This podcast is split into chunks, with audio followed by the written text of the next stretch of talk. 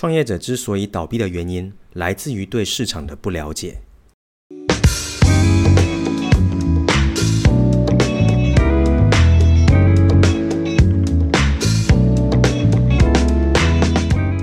Hello，欢迎回到创业喜巴拉，让你的创业不再赌身家。我是石刚，本节目呢是由点石教练培训赞助播出。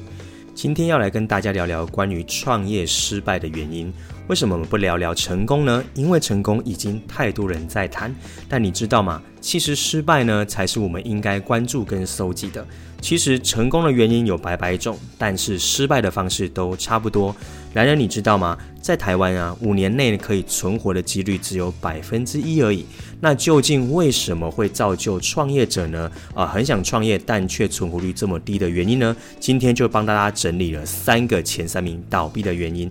所以如果呢，你想要知道创业怎么样可以离成功更近一点点的话，我会说先避开失败吧。那我们这一集就来好好听听看喽。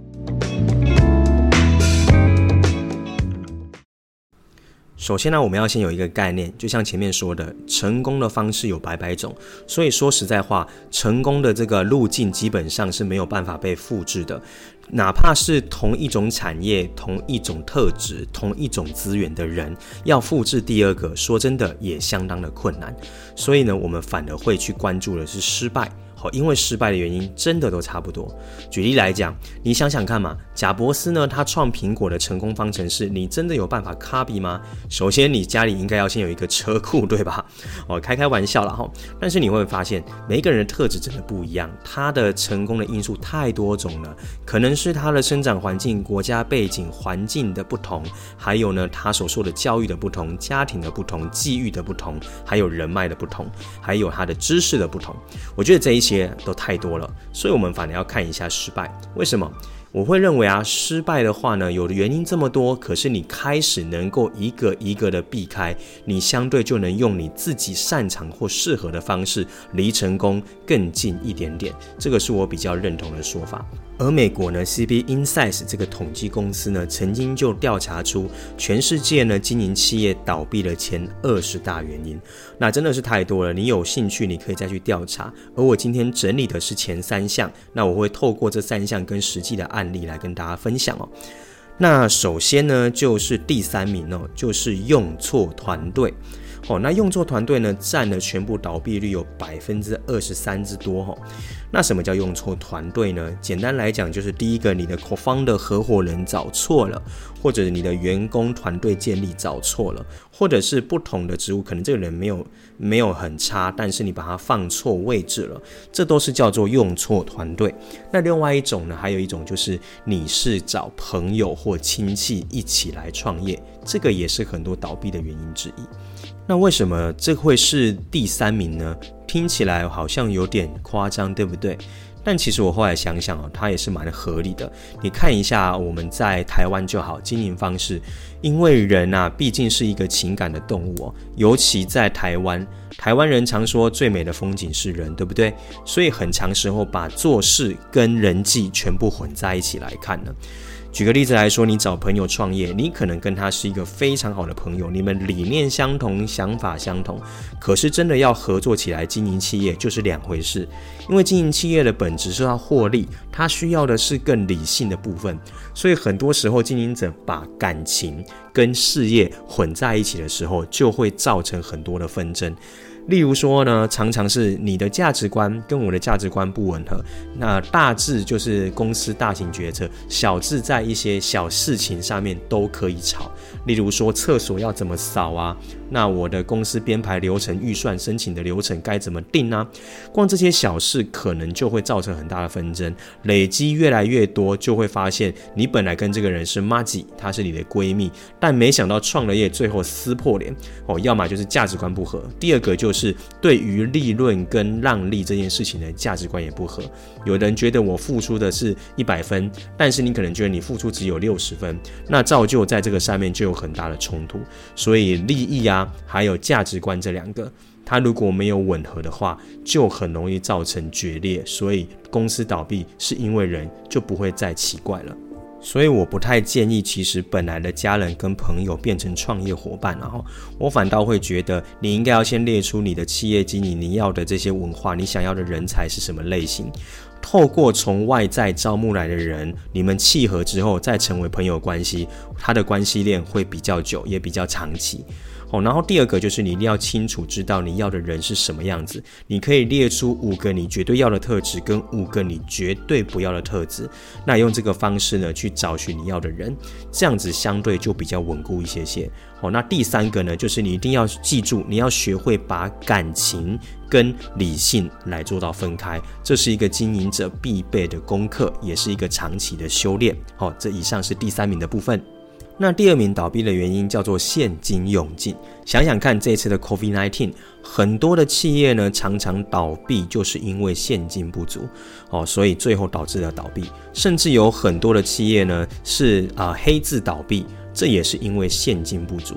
那解释一下黑字倒闭哦，就是他的财务报表上面在损益表上面看起来都是获利的，但最后因为他的应收账款收不回来，但是应付货款必须要出去了，造成应收跟应付的这一段的落差，所以卡住了现金流，所以就倒闭的。所以很多的呢也是在这个资金上的运用没有拿捏好，进行变成倒闭的原因哦。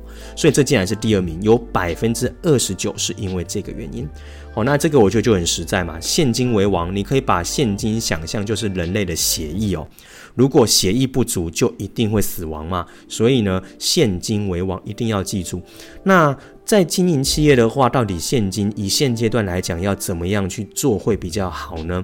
我会说啊，你的公司自由现金流最好是可以存放留底至少六个月到一年以上。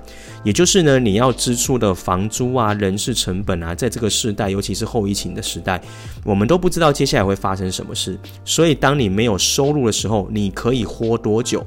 这就是所谓的自由现金流的掌握，那最好是六个月，然后到一年以上，我觉得会是比较保险的。哦，然后再来就是你可以去学着去看一下你的整个应收跟应付账款，如果你是在做生意的话，你要怎么去跟你的厂商谈判哦？如果你有能力谈到那个就是快收慢付，也就是说。应付可以往后延，但应收可以往前递的话，那相对来讲，你就的应用的资金的这个充裕度就会更高，你就可以去谈判哦。如果你做到这件事情的话，相对来说，你的企业经营就比较能避开倒闭的风险。好，这是第二个给你参考。那么冠军呢，很惊讶哦，叫做未符合市场需求的产品及服务。白话一点说，就是你做的东西市场根本就不要了。这个占了全世界的百分之四十二，近乎快一半，非常惊人。所以这是什么概念？也就是呢，创业者呢会一厢情愿、自吹自擂的做自己的产品跟服务，然后想要教育市场，告诉市场我的东西好棒棒、好赞赞，你赶快来买。这是最多做生意的老板常犯的错，也就是我今天的主题：你对市场不了解。很多人常常呢做一个产品，他是以自己的想法跟感觉去做，所以他并不符合市场的需求。所以你要学什么？你要学环境经营的分析，你要学市场的定位跟调查。最重要的是，你要去做客户描绘后的反馈，做客户访谈，从市场面、生活层面的情境去找寻到人们真正的需求点，你才可以去验证你的想法到底是不是对的。那很多创业不是这样嘛？我今天会煮面呢，我就来开面店嘛，对不对？我今天会插花，我就来开花艺嘛。所以我想做什么是来自于我会什么，跟我喜欢什么，那就想要急着教育市场。这个是我常在就是市场上看到最大的一个创业者误区，这也是我今天的主题最想跟大家聊的，缺乏市场的了解度。所以这个是第一名倒闭，非常的惊人。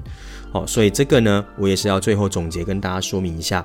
如果你今天有一个新的产品想要做，不要急着重资本投入，也不要急着想要赶快呢去下行销广告，你反而应该要先想的是，我今天推的这个产品是为谁而做？人们为什么要买单？市场真的没有别的解法吗？这几个问题，如果等你搞清楚了之后呢，你才有办法去进行你的整个产品规划、产销规划跟行销规划，好，所以才能去避开第一名的地雷。你一定应该会觉得很惊讶。我刚知道的时候，一开始也很惊讶，没想到一堆人在做市场不要的东西。市场不要东西，讲大白话，对消费者来讲就是垃圾。好，这样讲有点严厉，但说真的很现实，就是这样。所以希望大家呢，经过今天呢以上三个地雷，你都可以避开。我相信呢，你就会离成功更近一点点喽。好的，我们这一集呢就谈到这边，差不多要做一个总结了。希望这一集对你有实质的帮助。不管你正要创业，还是你已经创业，甚至你在转型，永远要记住这三大地雷对你有帮助。那也希望呢，你喜欢的话，在各大串流平台呢，可以给我们五颗星的好评，以及订阅我们。